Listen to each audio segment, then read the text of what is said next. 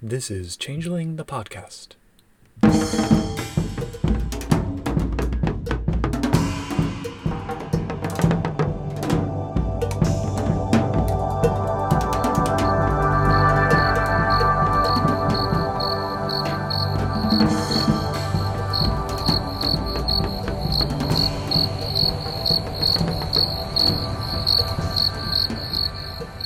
Welcome to Changeling the Podcast. Come for the glamour, stay for the vibes.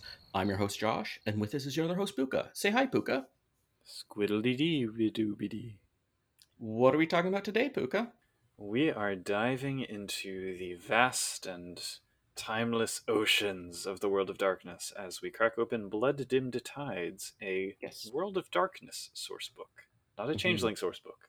Yeah, we'll get into this. Is actually a World of Darkness source book, not a two games in the World of Darkness book. Yeah. Yeah, or three games, or anyway, we'll get into that. Not many of which actually deal with Changeling that much, so it is refreshing to have one which does. Yeah, I don't really know the names. Of most I don't know who Ethan Skemp is, but Yeah. I am curious who wrote the Changeling material in this because Ethan Skemp, I assume, did some at some point. I just can't think of when. And then the others, maybe Adam Tinworth did? I don't recognize. I can't remember who's written what at this point. I suspect it was more than one author, depending on which bits you're talking about. There's one little unimportant but niggling bit where they keep using different definitions of Kithain, Hmm. and I'm wondering if like some were written by different people that way. But Potential. In any case, shall we continue diving into it? We can keep using diving metaphors. Not digging. Yeah, So we start with a story.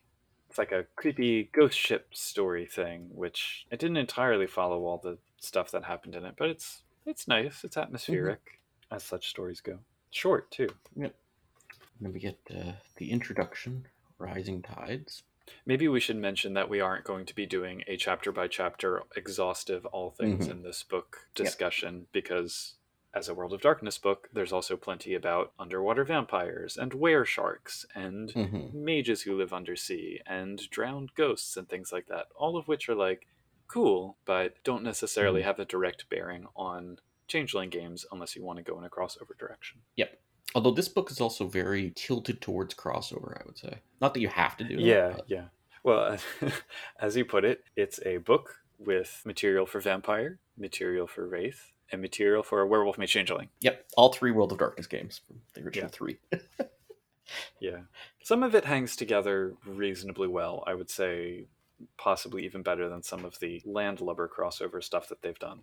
hmm But I also think the changeling material can hold on its own maybe more easily than some of the other game lines material in here. Like it's Mhm. difficult, I would say, to run an entirely undersea vampire game. Yeah, it's more like a shoreline antagonist vampire game, maybe. Mm-hmm. But Anyway, introduction. Yeah. yeah, the introduction, I think it explained what to do with this book, and I think it successfully explained what to do with this book. So, nothing too deep, but A bit at the top of page 11 says World of Darkness Blood Dimmed Tides can be used in one of two primary ways to take your usual group of characters into the ocean for the space of a story or two, or to run a story, or possibly even a chronicle, in a primarily aquatic setting, with characters mm-hmm. such as merfolk or void engineers. And that's kind of my guiding metric for did this book achieve what it set out to. There's also this weird blurb at the end where it's like, oh, it could be easy to fall into the Aquaman syndrome, and you might have players making red lobster jokes. And I'm thinking, wait, who does that? Why is this like hey, hey, the Aquaman thing, that's before Jason Momoa played Aquaman. So, fair? But it just seems strange that they're like, did the authors have a peculiarly high rate of people mocking ocean themed role playing in there? I don't know. Mm-hmm. But they say they're going to try to convince us otherwise, and I don't know that I need convincing. I, I'm, I'm on board with this topic. I encountered gamers, I would say, given this was written in the late 90s, I actually can see why they did that. but All right. I, I never met them, but Yeah. They also mention a couple media items for inspiration, which includes The Abyss, which I'm very glad to see on there because I love The Abyss. hmm Bunch of Lovecraft. Yeah. Rime of the Ancient Mariner. And this was pre Pirates of the Caribbean, but hmm that also. Anyway. And then you get a picture which appears to be uh, Wolverine from the X Men holding holding a, a merfolk. A very buxom merfolk. Well, we'll get into that. I'd, I'd say she's a typically buxom merfolk based on later description. Fair. Yeah, there's there's a lot of toplessness in this book. Yeah. Take note. Which I think compared to just sticking sh- seashells on for no reason. Hmm. We get some notes on the great chain of being, which is Mhm. kind of like a food chain of being, with the merfolk and the rokea, the were sharks, uh, grottos, which are like cairns or nodes or freeholds that supply energy, Mhm. and my personal favorite, the rorquals, because Yeah. they're whales, but they're also freeholds. And also, there's a sidebar on playing, making them as player characters, which, like, Functionally useless as a sidebar. Yes. yeah, it does not actually. Even if I said, "Oh, I want one of these as a player character in my game," I'm gonna have to do some game development to make that actually make any Right. sense. They don't have enough here. All I'm going to say is we are making concerted efforts to try creating more Patreon content, and mechanics for Rorqual is right at the top of my Mhm. list for this book.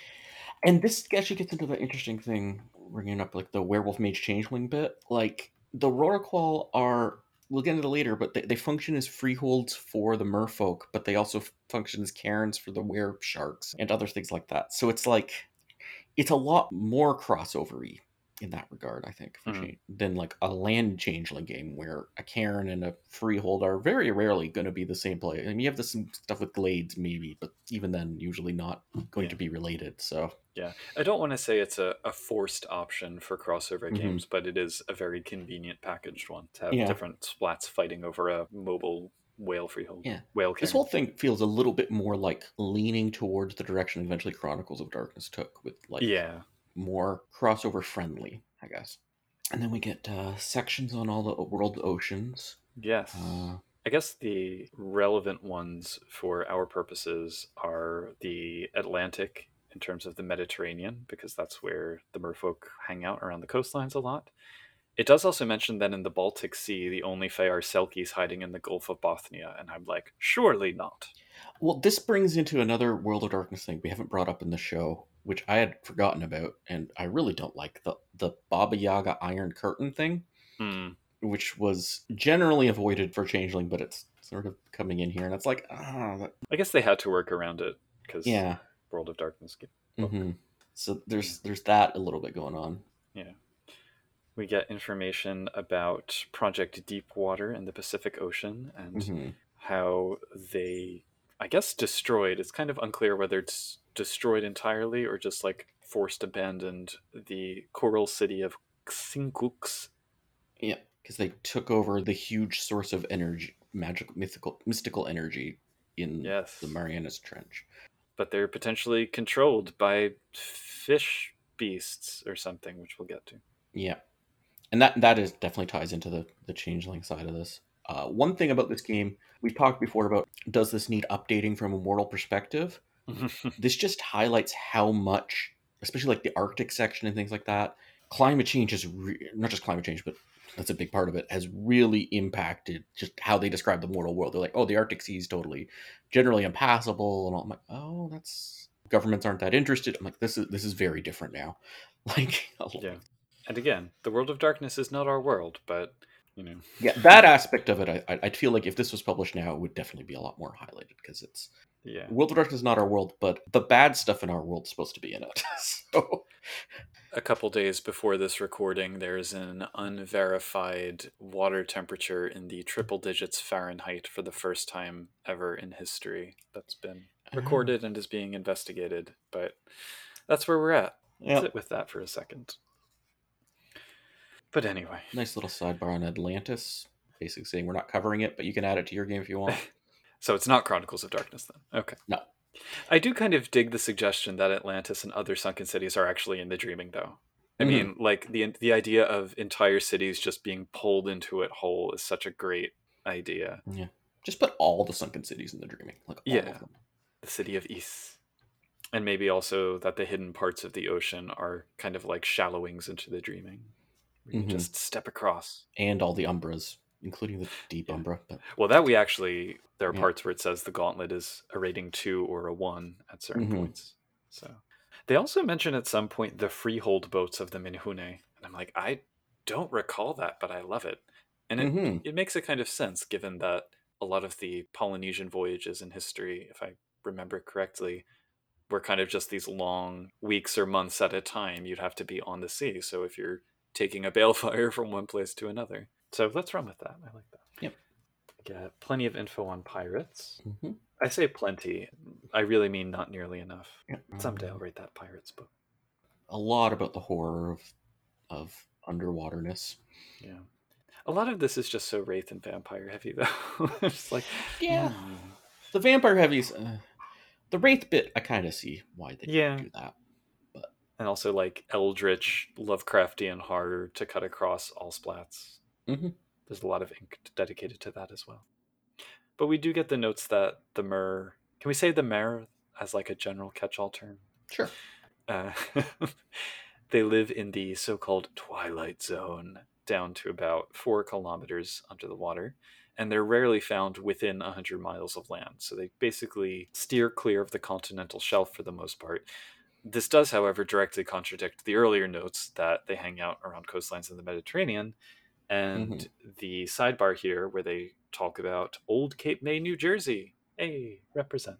Yeah, I think they meant most of them hanging. Most of them, yeah. hmm But the case is, I think most land based characters will not be like encountering their first merfolk by going 200 miles out to sea and three Yeah. kilometers down. Oh, one thing that's definitely not mentioned at all whatsoever is any sort of Inanimae. Even Yes. the earlier Inanimae stuff we got before Inanimae, The Secret Way. So And I think this was written after Inanimae. So again, Mhm. raises the question of maybe it was in development for long enough that nobody thought about like, oh, at the other end of the office, they're writing about Undines. We should probably include those. Yep. And they have a undersea triad, which is another crossover thing. And it's like, well, the Kithain like Mer are associated with basically the wild, and the Thallain like Mer are associated with the worm, sort of. Or the sea Yeah. version of the wild and the worm. Yeah. And the Weaver just kind of chills in the background being intellectual. Yeah. The shelled one, Vatea and Dagon for the other two, the fish father and the Mm-hmm. tentacled one. There's also notes about how other kiths might get involved in watery adventures. It says some Sluagh claim to be able to live underwater for long periods of time, and nockers occasionally build leaky Jules Verne-esque contraptions. Mhm. But that Eshu and aquatic puka are more liable to be journeying Yeah. a considerable distance. And and this sort of highlights also another thing that I was talking about different authors. Like this bit has nothing about Selkies, but later Right. chapters talk a lot about Selkies. So not a lot, but Yeah, yeah, yeah. definitely bring them up. There's also the mention here that the project Deepwater reaching the bottom of the Mariana Trench and rupturing their coral city, because it's almost like a second shattering that radiated Mhm. banality out through their culture, but that it wiped out two thirds of them. I'm like, holy Christmas. Yeah, it's still implied that the Mer greatly outnumber the Kithain in numbers, which is just I guess so. yeah. Which, given the other things I've worked out about numbers of Kithain, it would imply like the Mer outnumber all other supernatural. two thirds, though. I mean, like, that's a lot. hmm The only, I guess, relevant part of the Umbral stuff, in the sense that it crosses over with the Merfolk, is when it talks about the Apsare, which are the quote bizarre spirits that govern the creatures of the sea, hmm and they tend to be in the form of the boned and the unboned, so bony fish and not bony fish. And I'd like to use the word ichthyocracy here to talk about them as the governors of the sea or whatever, but but they're relevant to the merfolk because they inform the fae mien of those kiths. Yep. And then there's just more about Project Deepwater and the deleterious effects it has on various supernaturals. It plunders the oceans for Pentex and the technocracy, and acts as a breeding ground for the undersea abominations called the Chulorvia, as well as just being poisonous and Mhm. polluting. Then we get to denizens, which is as much word count as you could possibly need for vampires in the ocean. if you want to run a vampire game in the ocean, here you got a lot more. You'll have more later. I will point out, I think the changeling section is almost as long as the other ones combined. I, yeah, I do still wish the mer. I don't know if they introduce, but they, they get into the Rokea here, Yeah, which are the were sharks, and they do later get their own book. These says this one coming up, but I'm like, why don't the mer get their own book? Well, we'll have to work with what we have, which hmm is, is not an inconsiderable amount. I mean, it's almost like a very short Kith book embedded in here. So hmm the section opens with a creepy ass story about divers finding a Maruka spawning ground, and I remember being really creeped out by that in my youth when I was Those, those are the basically Thallain or yes. ish. Yeah, yeah, yeah. Ish. They're not quite the same as Thallain, but And they reproduce by laying clutches of orangey eggs in corpses. Mhm. It's pretty gross. preferably human. preferably human preferably humans that they've drowned with a kiss Mhm. and then it sort of it is a little bit jarring that it goes from this like third person story of these divers stumbling across the nest and then getting trapped and turned into fish bait and then like immediately cuts to the diary of some random sluit in new york hmm Yeah. Embedded, by the way, there's one thing in the Wraith section. If you really want naval artillery or navigation abilities, that's that you can pull that. Noted so we have this diary of Mhm. what's his name, Draper the Sluagh, talking about being at the Winter Court in Manhattan when two merfolk walk in, Lady Qualissa and Lord Shul, and they arrive to ask for assistance from the Kithain because Project Deepwater has decimated them and threatens their glamour, etc. And everyone laughs and points and calls them fish. So then the Sluagh is like, hey, let's listen to what they have to say and help them out. And so he gets assigned to be their envoy or whatever. And through his narration, we get the whole cosmology, mythology, history, society lesson of the Murph. Do you know what's funny? I've mentioned before the October Daye series um, Mhm. by Seanan McGuire. I think she read this book. I think she read all of these books. yes, because that also the way the Mer work there are not completely dissimilar to this, unless they're from the same sources. But I don't know what those sources are. So yeah, I wouldn't be surprised. Mm-hmm. So we have this origin story where the brothers Vatea and Dagon created Merfolk and Marucha, similar to Kithain and Thallain. They were affected by banality, which they call the cold. I don't know that it spells out exactly when the sundering like started mm-hmm. or when the shattering kind of took hold for them, but I imagine that once sail travel really started picking up in earnest, that was kind of like the moment. yeah, I mean, if you're an underwater sea people, concepts of years to keep track of Right, yeah. less relevant. Yeah, yeah, yeah. But they eventually learned the Changeling Way from the Selkies, although their version of the Changeling Way basically involved mass abductions of sailors, like Mhm. sinking ships and then breeding with the Yeah, I think they survivors. implied they tried a more Kithain-like changeling way for a while, but adapted it. Yeah, and then they're like, nah, let's just mess some ships up. hmm And then they stopped it and just lived with the population of changelings having kids with changelings. Yes, because they they eventually secured enough breeding stock to keep up their population on their own, so that they Yeah. didn't need to interact with humans anymore. hmm So then, when the humans reached the Mariana Trench, that was the drowning. And it's almost like an anti resurgence, because I think that was also in the 60s when um, Jacques. Cousteau got down there. Yeah, they didn't have the resurgence, from what I can tell, at all. Anything like it. Yeah. Oh, we also learned that kissing is very intimate compared to sex. But- Yeah, sex is totally fine, but no kissing. Yep. I do like that there's a Maruja sidebar where they sort of give the their perspective of like Mhm. their origin story. Yeah, I'd say this. Like, if you were running a Merfolk game, the way this presented the differences, it's more like Gwydion and She and Redcap than like Thallain and Kithain in terms of their interactions. It seems, but like you But there's three houses. It's like Gwydion and Skara and I don't know, Dougal. yeah, we'll get into that. But I just meant that the way the the the darker one, the the Mur- The Maruja. Maruka are Maruja. The Marrow. They're also called Marrow Yeah. in here, so we can go with that. yeah the marrow are more somewhere in between Seelie and Unseelie mixing and but like a bit more extreme than that, but not as extreme as Kithain and Thallain is what I mean. Like between the 2 Mhm. cultures.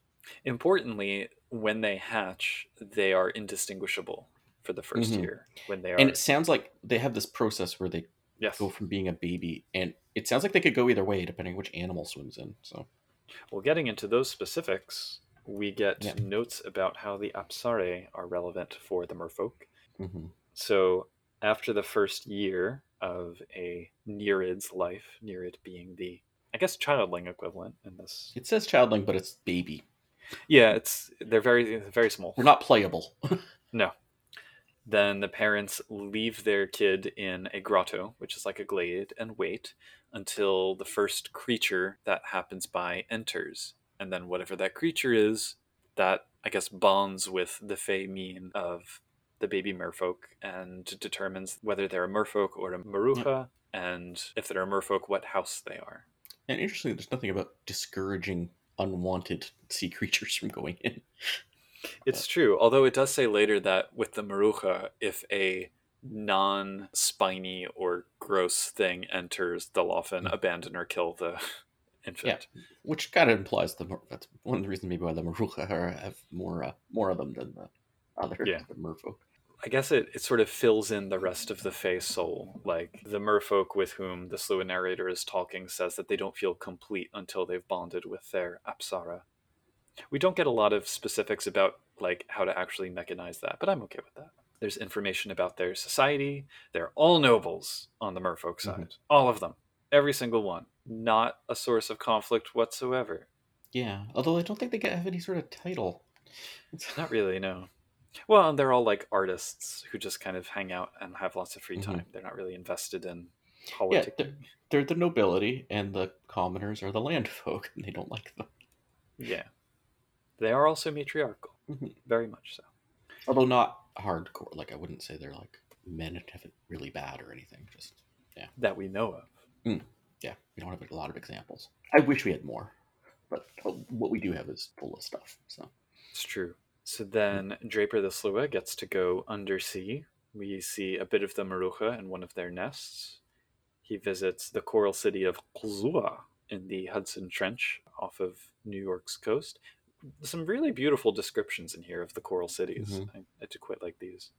And there's like a list of other ones. There's one off Southern California, the Great Barrier Reef off Australia, the Mediterranean, the Caribbean, Ireland. So they seem to have a few outposts conveniently placed for wherever your mostly land based chronicle has been hitherto set. Mhm. It ends with this little oh no epilogue, which just didn't really land well at all. I actually literally could not read it from the font. Honestly, the least interesting part of this entire sort of story was like Draper's tone as like the Sluagh learning about all this stuff, getting all offended that they're they're so self-important, but then he's so amazed by their city and decides he needs to help them out, but then oh no, there's that unseelie lord and I'm like, yeah, just just tell me more about their society. I don't need any of Yeah. and it, there's kind of th- th- there's a plot line basically because of that whole deep water thing with the it's a technocracy pentex joint venture but not involving anyway we won't get to the main stuff but um they're like all in danger and they're asking they're like so desperate they're asking the Kithain for help and the Kithain are like who are you Yeah. but it seems like yeah they, they, sort of the plot line that they're going through here is the same one that they suggest for getting involved you're, if you're playing Kithain but want to involve the which is you know asking for help and maybe your PCs are the only ones willing to do anything Yeah. Which is, you know, fine, but there's limited space in this book, and I felt like more time was taken Mhm. up with like the Sluagh's reaction shots than like yeah than I really needed. But, it's not leaving enough to right. like we said so, like the Inanimae felt like they didn't quite give enough to fully flesh it out this is even less for that where you're like how am i making a game focused on this, This is- Yeah. And there's also big art once we Mhm. flip the page. to the merfolk Yes. So, what are some important deets that we should mention? they're all really pretty Yep. They harvest their glamour from the sea rather than humans. well they can but they can harvest from humans so they say like they're perfectly can, capable of doing all the other at least the human this this predates some of the other things but yeah they can they can you know ravage or whatever but they just generally don't It's just they rarely have humans around Yeah. whom they can. Yeah, they're interesting way of enchanting or bringing people underwater with breast milk. we'll get to that. Yeah, Um, there's a lifestyle section where it has the sentence The Mare are simultaneously deadly serious and playful, highly ritualized and completely free spirited, repressed and Mhm. yet libidinous as a drunken prom date. And Yep. I'm like, that sums it up, I suppose. Yeah. suppose. they give a broad sketches of a fairly alien society, but that would still be playable. So I did like the world that the Mare inhabit has just enough banality to stave off total bedlam. Outside of that, it's Mhm. all for the most part free time. Yep. No, and Mer Relations has uh, land-based Kithain, aquatic puka, selkies, Menehune, water babies, and oh, I can't pronounce the other. Yunuyame Yunehi. The the sort of freshwater Nunnehi and other prodigals. I'm like, that's an interesting. Most of whom they don't like. Yeah. Or at least they seem to pity the land Kithain, hmm barely tolerate aquatic puka, aren't really sure what to make of the Selkies. They like the Menehune. They've heard of water-based Nunnehi, and any prodigal who's not a Rokea, they despise. So, They kind of just have Wilders and Grumps, and they don't give enough information to play the Grumps. Called the Nixes and Nogs. Naugs. instead. Yeah, and Nogs. There's not enough information. I'm like, what? Yeah. They have long hair and they're retired. Okay, They really want you to play a Wilder, and that's it. Yeah. There is the helpful note that while they're alien and seductive with fey means that reflects their apsare, when they go onto land, their tails do indeed split into legs, and their human forms are tall, lithe, and hairless. Yep. They worship Vitea and only mate among their own kind, and their young need that enchanted milk to survive their first year. Yeah, also the only mate with their own kind appears to also be a. It's it's like the using in. They could. They just generally Right. don't. Their birthrights are they get some extra attribute depending on their thing. I actually didn't check to see if these are the same as in C20, but I'm going to pull that up Yeah. real quick and just have a look see. Which can take their whatever attribute of a five. It's like somewhere between uh, their own kith and something more broad. They all have gills, or they, they're not gills necessarily, but they're good at underwater. They're very pretty, which some of them could get two dots of appearance.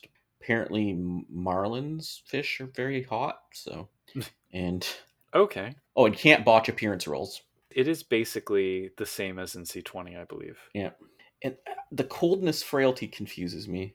It says they're more vulnerable to banality because if their glamour gets to zero, they stop being enchanted. I'm like, what? Like, Yeah, well, so weird. I guess this works a little bit better in second edition, where you can absorb a point of temporary banality by spending a point of glamour. but also like I'm a little bit confused because yeah, I'm like that's not quite. Yeah, it, it confused me too. Is that still in C20? That same coldness? it's similar. It just says Azamir accumulates banality and loses glamour, Yeah. which is basically the same as Azamir's glamour decreases. So hmm And they they have trouble taking certain abilities like streetwise and drive and firearms or computer. Although no streetwise says something weird about Mer Society, but and then the Maruja or Marrow. hmm where the males are ugly and see through skin, but the women one can still be as attractive. Yes. Unlike the live bearing Seelie merfolk, the unseelie Maruja lay clutches of eggs, of which only a few survive. hmm It's interesting that they're also called Nux and Sirens, the males and the mm-hmm. females, because it's like the Nuckelavee. And we have the Morganid in C20, so I'm curious how they kind of align or disalign with these baddies. Yeah. Their birthrights are pretty similar, but Except that they cause shock with their hideousness rather than dazzling awe Yeah. with their beauty. even the attractive ones. Yes.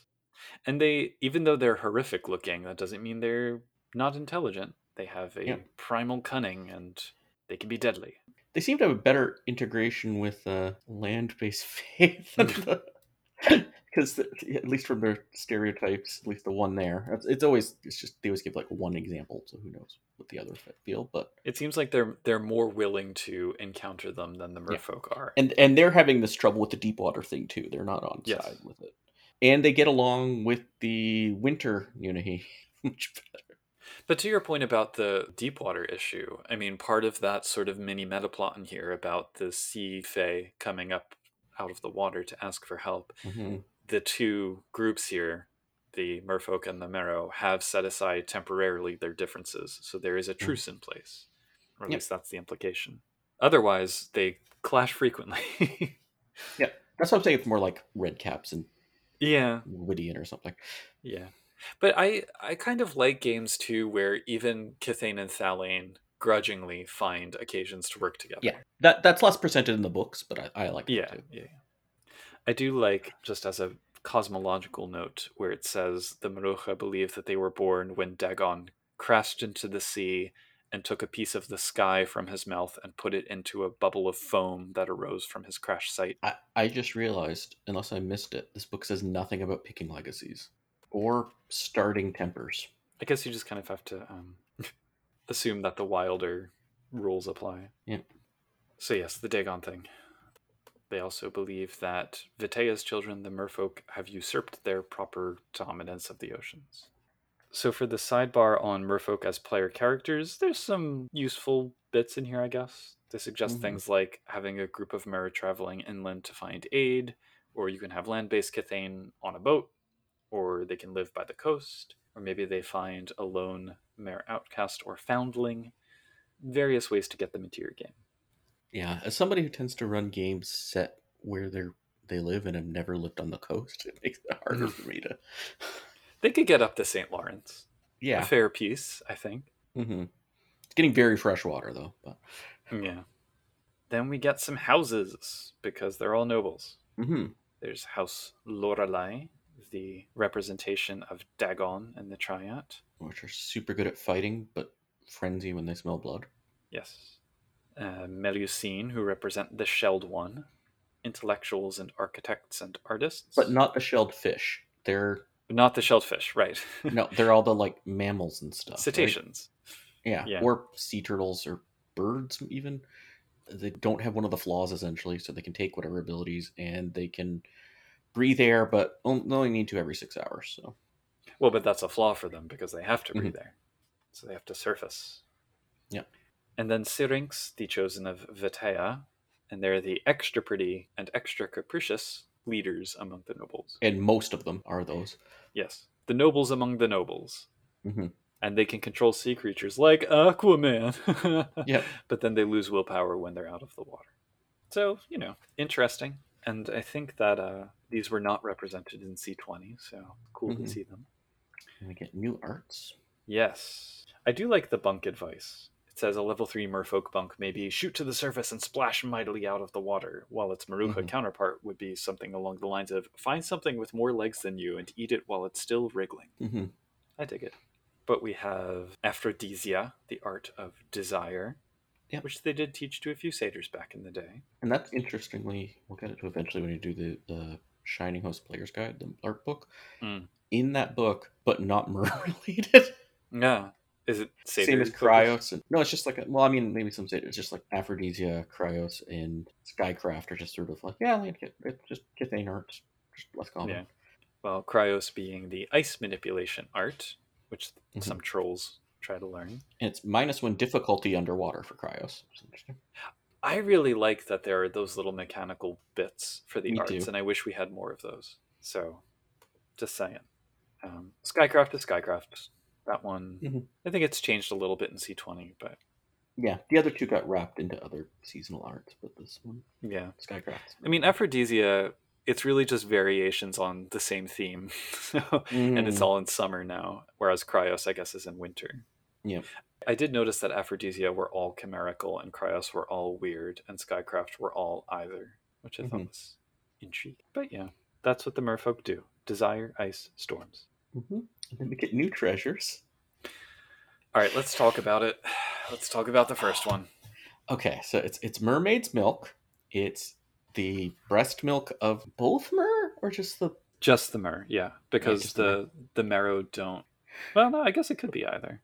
Yeah. But they talk about it. A gallon jug contains no more than five points worth. Of, I'm like, this is implying some sort of industry mm. that really hurts my head in terms of what that would look like.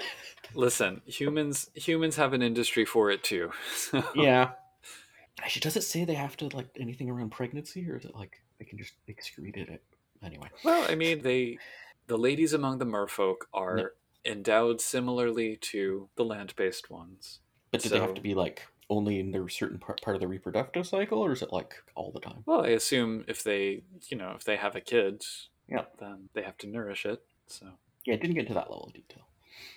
anyway, various people have commented on being squicked by this idea of the mermaid's milk. Yeah. I'm not squicked by the concept. The way the writing was in this, though, I'm like, the writer was very enthusiastic in parts in ways that made me a little bit like, hmm. I don't But- know. I mean, it only came up like twice. well, not just this part, just in general, like how sexy they are because they're fish people. yeah, but that is the folklore, so I, I, I don't Yeah. blame them for that. Maybe maybe they were a little bit more into it. Some of us would be, but Yeah. Anyway, that's the level one treasure. So, Yep. Level two treasure is a weapon. It's a trident. I like level three, Melusine's mirror. Yeah, that one's neat. It shows the basic nature of things. Yeah. Level four is cool, the Conch of Poseidon, where you can suck up a storm and then blast it out later by blowing on the shell. Mhm. And then a coral comb that lets you comb out the ugly, Yep. changing permanent glamour into permanent appearance dots. Pretty cool, I guess. And I like that as an example of a treasure which doesn't really correspond to a specific art, you know? Yeah. Even a C20, some of the treasures don't, so that's fine. But Yeah. Anyway, that's the merfolk section. Overall thoughts for those 20 odd pages? I generally like it. There's a few little tonal things maybe a shift, but like in general, it's, there's nothing like terrible in it. I'd like more, and Mm-hmm. You'd like mirror. yeah, I want a whole book. That's my. Yeah. But I get why at the when it was published why that didn't happen. And it hits all the pieces of like a Kith book. I mean, it doesn't have Yeah. templates and it doesn't have famous merfolk. Yeah. Like, I have some questions like how legacies work. Are there anything like Seelie and Unseelie for anything? What are their tempers? I have some questions. Like there's some basic Yeah. mechanics questions not entered. We, we don't have a character sheet in here, yeah, but fair points. But ultimately, I mean, yeah, it's mostly just lack of information, not yeah, the yeah, information's yeah. bad. They probably could have squeezed in another page or two of content just by like cutting down on the art a bit and cutting down on the asides and the the Yeah. opening story a bit. And even the arts are like they're kind of cool, but like I don't mind them just as a space consideration. I'd rather have yeah, if. I'd, I'd rather have had take out one of the arts and then put more on them. Yeah. so basic. Well, yeah, that's fair. And then speaking of art, after that, the, the between chapters is a very confusing for me to work out what I'm seeing picture. I think it's where sharks fighting a giant eldritch squid beast. Yeah, but like exactly which bits are which. I mm. think part of that's because you get a hammerhead shark person with an eye. Uh, anyway, The fact that it's black and white line art does it no favors. Yep. then we get storytelling advice, which is Yes. Do you have thoughts on this? It's useful. I think. Okay, I found it kind of Do you think it restates the obvious too much? yeah, and also things that have already been stated before. It does have the useful note that not every square mile of ocean hosts a supernatural entity, Mhm. and that it's difficult to impossible for a supernatural entity to truly control territory, especially in three dimensions. Yeah. So I, I did like that.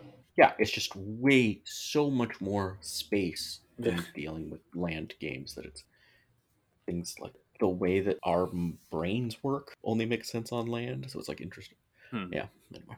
Do you think it would be helpful if the book dug more into alienness as a theme? Yeah, I think so. It, at least the alienness of environment. Yeah. Which they had, but maybe a bit more on that. Well, and they do as as the two moods they suggest, they do have mystique and helplessness, but the mystique part they kind of clumsily contrast it with the reality of sea life. and then helplessness, Mhm. it's not for its own sake, but as part of like a horror story trope. And the alienness doesn't really fit well into either of those. I do think Mhm. the advice they give about really bringing those moods to life with descriptive language, because that's always what you should do when you want to highlight mood, that could be helpful for emphasizing how different the setting is. Yep. So and there's really multiple settings here because you have Mhm. shoreline, you have surface, and then you have underwater. And multiple underwater kind of settings. But and how that shakes out in all of the different oceans. Yeah. It's just such a vast setting. Theme wise, they focus on the unknown and vastness. The latter, Mhm. again, because it's good for horror, for protagonists to feel in over their heads. Mm-hmm. But then for the unknown, I did think the suggestions here were sensible, talking about things like, hey, there's actually not that much light once you get down far enough, so limit your character's senses and what they're able to perceive. Yep. You can introduce bizarre creatures. And interestingly, okay, so this book, the Changeling, most of the Changeling specific stuff in this book focuses on the Mer. Mhm. But those are kind of the only, I mean, there's some Rokea too, but those in the Rokea are like the only really player character options where this would be natural for them. This would be their actual set default setting. So stuff for the other game lines, it's mostly like you are in a more alien environment. Maybe you're adapted well to it, maybe you're not. Mhm. And mostly you're it's like talking about NPCs you'd encounter. And a lot of that would be useful for you for running a changeling game, I think. Yeah. Even stuff from some of the other games would be handy, like even especially like some of that stuff about mages, is like, oh okay. There's like the Sons of Ether underwater submarines. I'm like, the nockers would make those. Come on, too, but things like that. So yeah, Fair points. Well, on the subject of story ideas, we do get a few of those here. mhm.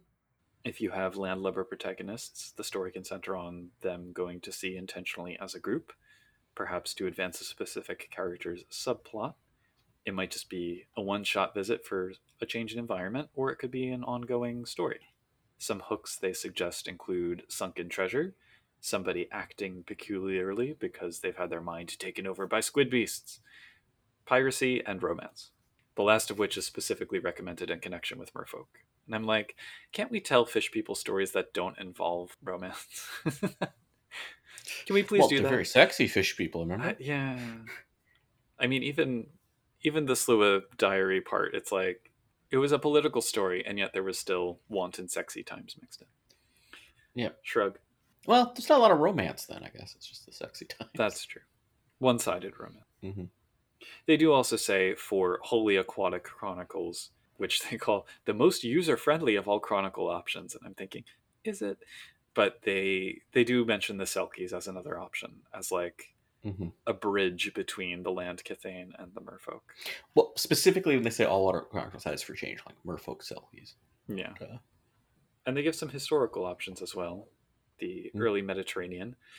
They suggest a retelling of the Odyssey, and I'm like, that would actually be really nifty. Mm-hmm. And it's been done many times in media, so there's lots of inspiration. But then also Vikings, Caribbean privateers, shout out to some future Storytellers Vault supplement on the topic, and the Steam era. And then some sample story hooks that don't actually apply to change. Yeah, like none of them. Well, one of them I think is very generic and could apply to any game, but yeah. or no, that's talking about wraiths. Never mind. They had actually useful hooks when they talked about Merfolk Chronicles. Mhm. Aquatic Fae work well in stories where human contact with a grotto is imminent. Similarly, political intrigues take on a different cast down below, where the Mer have less to fear from humans and more from the supernatural menaces that breed unchecked. There you go. Yep. Suggestion. Mm-hmm. Chapter four has a bunch of stats for animals, which I actually find kind of handy. Useful. Unlike the rest of the chapter. Spirits less useful for changeling. Aquatic Fomori. Mm, ancient beasts, the giant squids. It's a little bit like the bygone bestiary thing. Yeah. And then a different kind of aquatic Fomori. and then the Chulorvia. Yeah, the Chulorvia. I, eh, I get that that's a genre like undersea, you, you know, alien horror that some people are into. I've never found it particularly interesting, Hmm. but So does that even apply to changelings? The the infection? I guess it could. But like, it very clearly does not seem designed. Oh, it does. They roll glamour or willpower, depending, like basically the best of with either one, and then you get banality and turn into. Yeah, to resist the possession. Mhm. It just it feels so tacked on. Mhm. Adam. Again, this is this is reminding me a little bit of some Chronicles of Darkness stuff. Yeah. cross splat. if you're into that kind of thing, if you're into squid possessed Yep. beasts furthering the goals of their inscrutable squeamous cephalopod masters or whatever, it's here in mm-hmm. chapter four for if you want it. Yep. But also a stat for dolphins. Also stats for dolphins. Bring a dolphin pooka. Maybe more immediately useful. Speaking of useful mechanics, then we have the appendix. Yeah. Before that, there's a picture. I think of the first time I've ever seen an undead parrot. But anyway.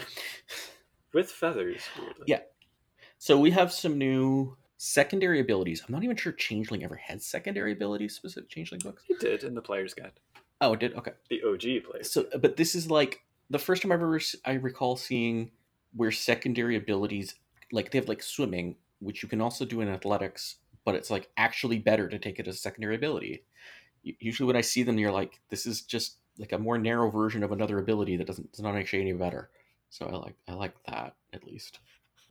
That's something which I know people have homebrewed different strategies for about like treating secondary abilities and specialties as not equivalent, but kind of keying one off of the other. hmm And I like that method. I think that's Mhm. sort of what they were going for here. Yeah, but you get you, you- your count is basically extra strength, and Yeah. as if you had extra Yeah, strength and yeah. stuff.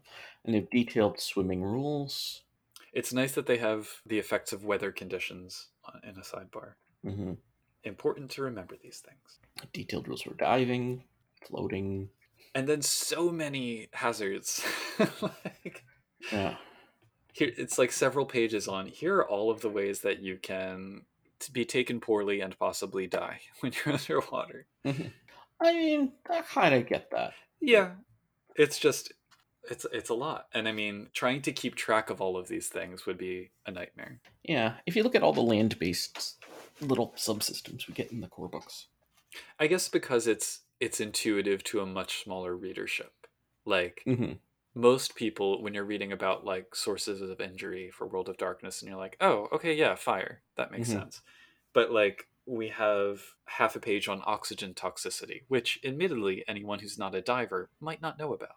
Yeah, and if even if you have heard of it, doesn't mean you have a system for it.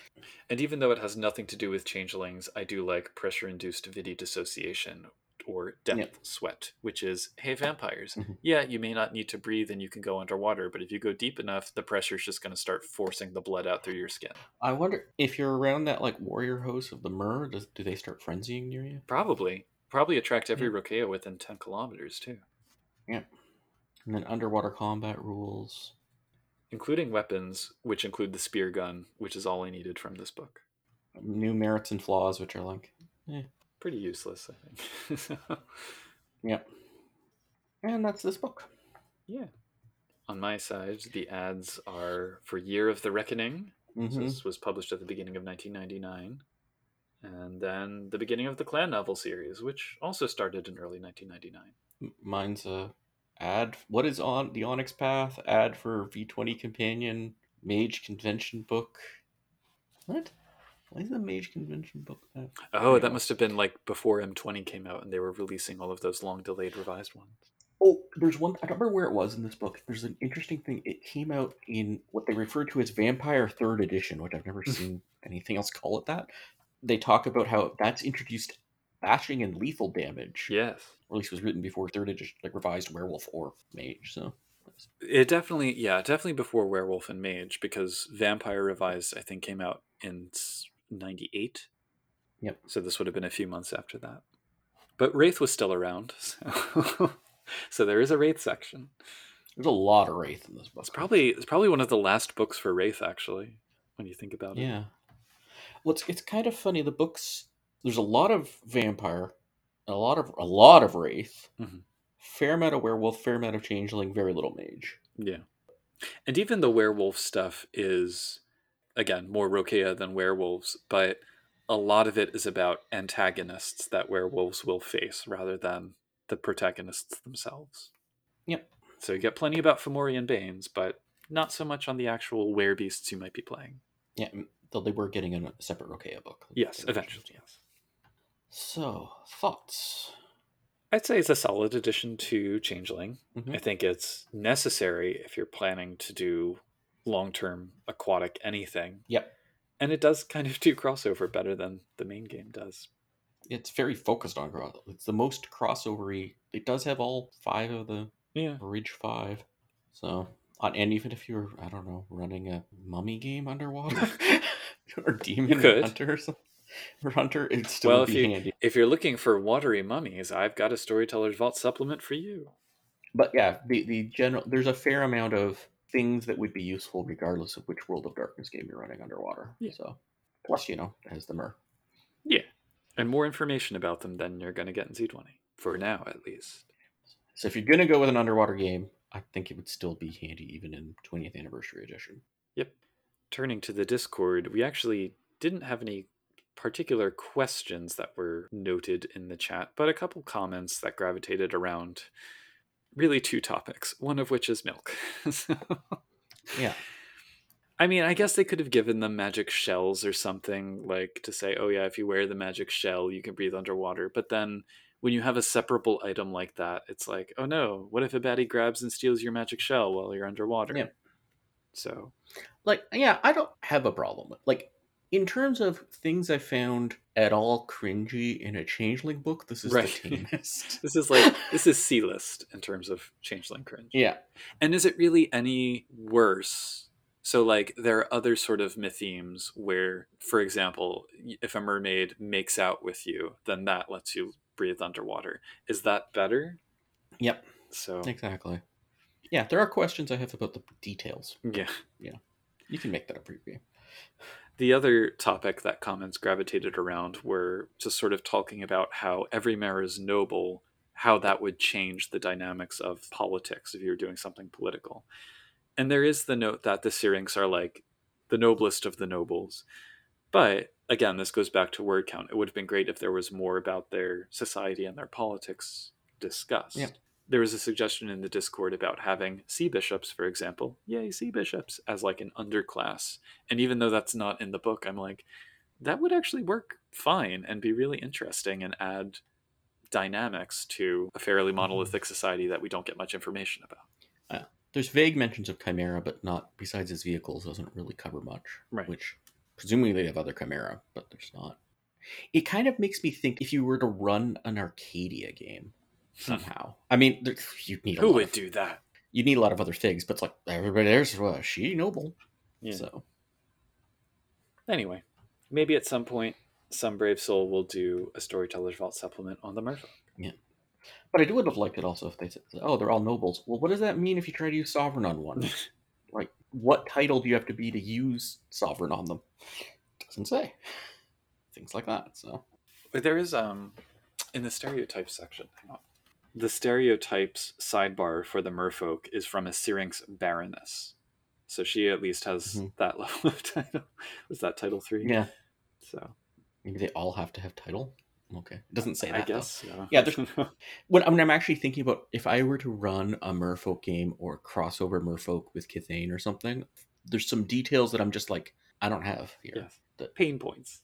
Yeah. I mean, it's easier with the Murdhuacha because they just live in hives and eat to survive and don't care about much else. So, Yeah, yeah. It's a crossover Murdhuacha with a uh, river hag. yeah. There you go. That's really what this book is like. It's Gwydion and river hags. Yep. Gwydion, uh, Eiluned, and uh, Scott. Scathach. Yep. Overall, though, I dig it as a book. Yeah, it's nothing where I'm like, I need to delete this. Right.